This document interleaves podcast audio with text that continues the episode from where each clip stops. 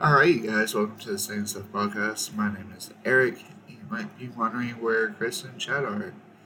Well, Chad is sick, and Chris is taking a break from Rezu. Uh, not really sure when he'll be back, so we'll be switching things up until he comes back. If he comes back, we'll find out. so today I'm going to be reading uh, a few short stories from Reddit slash short scary stories. uh, let me know what you guys think about this. Uh, if you like this type of content, next week will be me and Chad reading and reacting to short scary stories, but I didn't want to like have you guys go without an episode this week. Uh, so I hope you like it, and let's get into it. Alright, so this one is called Burning Man by Hyperbuskura. Um, I woke up to a highly irregular smell in my house. The kind that leaves your nostrils wanting more, but not necessarily because they like it. A morbid curiosity of the nasal regions, I suppose.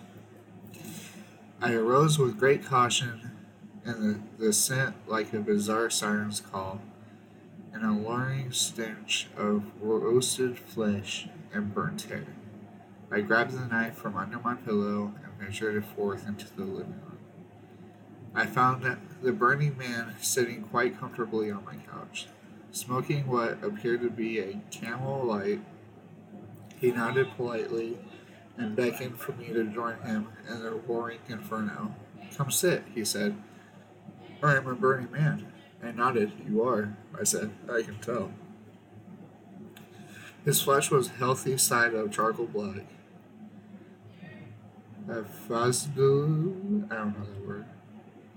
Uh, yeah, crisscrossed by pinkish lacerations, oozing yellow liquid. He stared at me for a while, puffing uselessly on a cigarette that had turned to ash long ago the flames lit the walls and the ceiling and the floor in an erratic burst of energy, but seemed strangely uninterested in anything but the man. I am you, he said, burnt to a crisp in a hellish blaze. Quite, I nodded. And how are you here? He shrugged. Sparks of liquid flame flying everywhere. These things are inexplicable, like catching a drop of rain with your spleen. Let me rephrase. Uh, why are you here? To warn me of this ill-fated doom? He shook his head. An ear came off, landing softly on one of Price's Persian, Persian rug. We both wrinkled our brows at this. Not so, the burning man said. I'm here to inform you that our fatal incineration is the best possible outcome. Surely you just.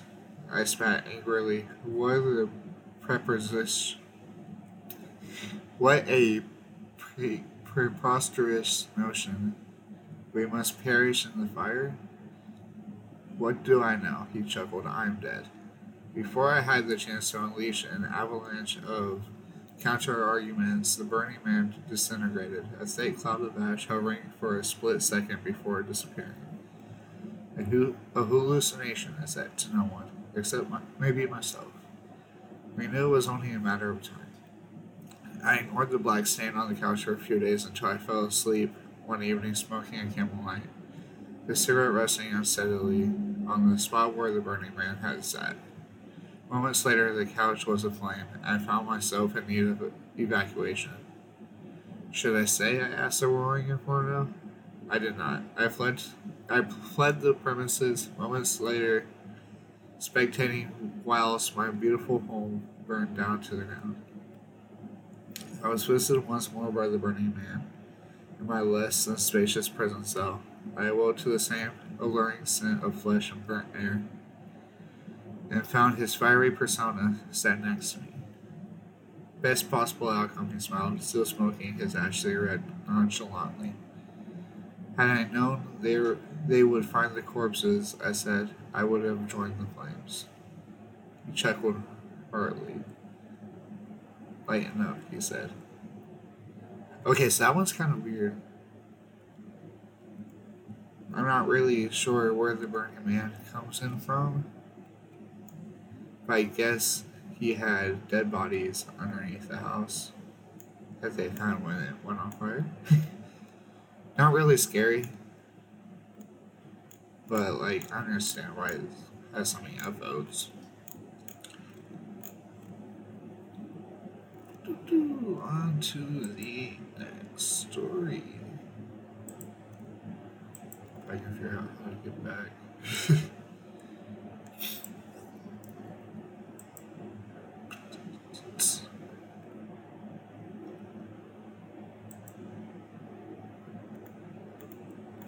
Alright, the next most upvoted story is called The Man at My Funeral. Last, but this one is by LCKS dash Dragonfly. Last night I dreamed I was at my own funeral. I've been having this dream almost every night for a little last year. It's such a surreal feeling, seeing the people you love mourn losing you. At the same time, it is also kind of nice knowing that these people care so much about my existence. Obviously, having this kind of dream would be mildly unsettling the most. But I see it as an opportunity to know that when things come to an end, people will actually care. As of late, though, there's been a disturbing part of my dream. I keep seeing this person that I don't recognize. He stands among my friends and family and just seems to wound the entirety of the service. For some reason, I can't place a name to his face, but I can't feel that something is off, off about him. The couple of times I've seen him, he always seems to target someone in the crowd and approaches them to console them. He seems so very gentle with them, but when, but when I see his eyes, they seem to have a faint hue, a slight red glow. He stares at where I lie in my coffin. Now, I know most people would say that it is nothing more than a dream, but I've watched him approach two people in this dream. Both people he's approached have ended up getting in horrible accidents. One of them passed away, the other will never walk or speak again. I know it's just a dream, but how could it be a coincidence that the two people the man approached in my dream both ended up where they are? There's only so much that you can to equate to a random chance. Last night I dreamed I was in my own funeral again. The man was there.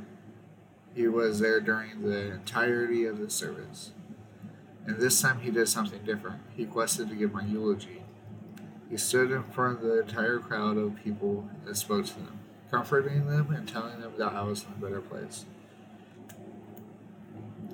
This morning I received a call that my parents and my younger sister were hit by a drunk driver. None of, the, none of them survived. I saw a news report that there was a fire at a local college in a dorm where a number of my friends stayed. My girlfriend's mother called me this morning to tell me that she had taken her own life the night before. All of them were gone, comforted by his words, lulled into the afterlife. Now I'm sitting here waiting my turn. You see, at the end of my dream, after the eulogy, he turned to look at my body in the coffin. He ran a hand through my hair and told me that everything would be okay. His words were comforting, and I felt calm as I watched his glowing eyes pierce my soul. Isn't there. I feel like there's something in. Uh. Like. Greek mythology or something that like visits you in your dreams and like kills you off. I'm not sure. But we're going to go on to the next story. Now, this one is called My Sister's Suicide Note. And it's by Ver Juices. V E R juices.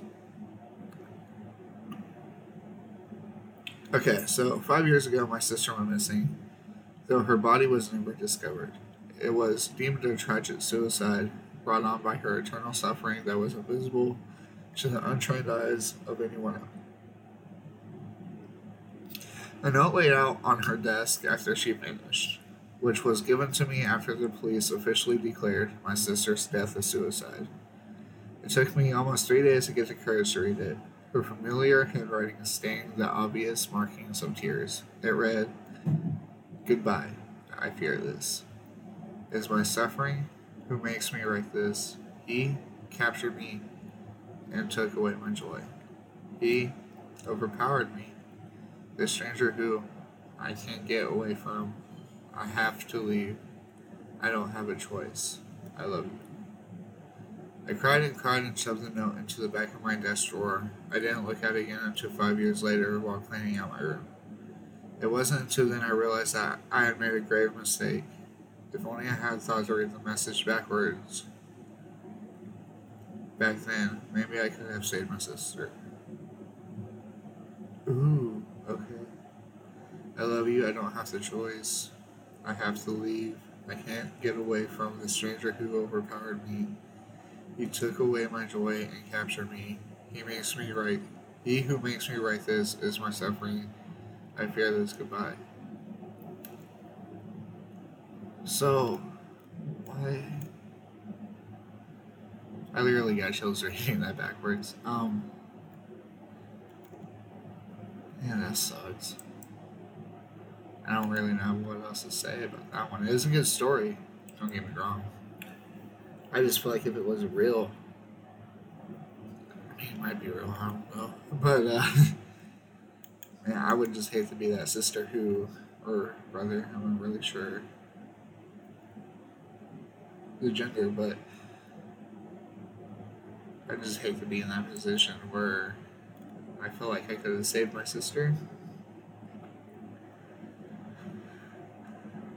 Alright, I'm trying to find one more short, scary story for you guys. Some of these have some weird names, I don't think they'd be good stories. I could be wrong. But, uh,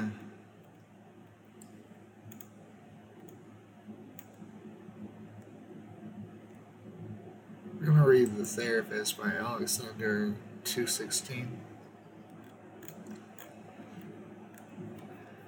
It woke me. I was asleep in bed on my back. A light sleep. I felt it. The smell of human breath, the warmth, not necessarily foul, but definitely present, right beside me to my left. The breath eased my against my face and neck. Again, not a foul breath, but an undeniable presence of life. I opened my eyes, uh, but I was frozen. Sleep paralysis. I know what that is. I actually experienced it regularly in past years. Anyway, from the periphery of my vision, I could see something. The curtains to my right were opened, and the moonlight shone through, exposing the outline of a bald head to my left.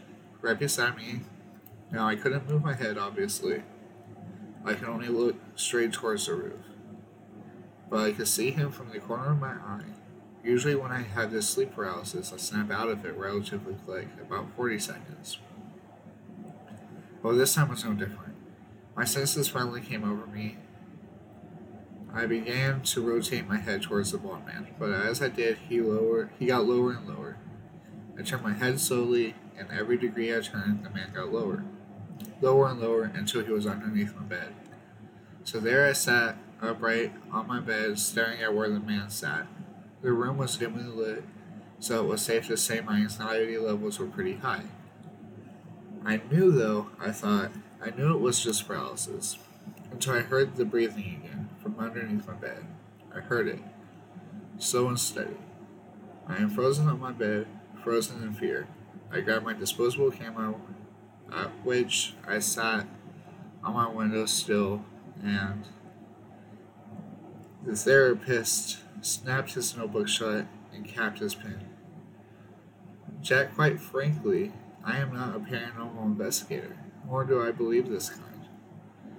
Sleep paralysis is very common. Jack shot up into a sitting position on the therapist's recliner and slammed his hands down in anger. You said you would hear me out. You said you would give me your word he said. The therapist hit a buzzer which sat on his desk and a tall security guard entered the room. Please escort please escort my client out of the room. He has shown tremendous tendency of, for violence and I will be discharging him. You bastard! Jack exclaimed as he was dragged out of the room. He kicked and screamed and wriggled until the door shut and the therapist was left in silence. This job, he said to himself, is absolutely ridiculous. He slicked his sliver hair back and rose to his feet. As he made his way towards the desk, he noticed something lay beside the door on the ground. Disposable photo. He walked over, bent down, and snapped it up, turning it around in his hand. Dear God. So that one's kind of cool. Uh, I don't know if it's much of a mystery. I feel like the person was actually there. Like they had broken in and just happened to be there when the sleep paralysis was kicked in. Hope the guy doesn't die. but uh thanks for listening guys. I know it's a short one, but I'm by myself. So if you guys like this kind of content and you want to see more of it, let me know. Because we're doing it again next week. So but that one will be a lot more better because it'll be me and Chad reacting to scary stories. So we'll see you guys in the next one. Thanks for commenting, you liking, and sharing. And we'll talk to you later.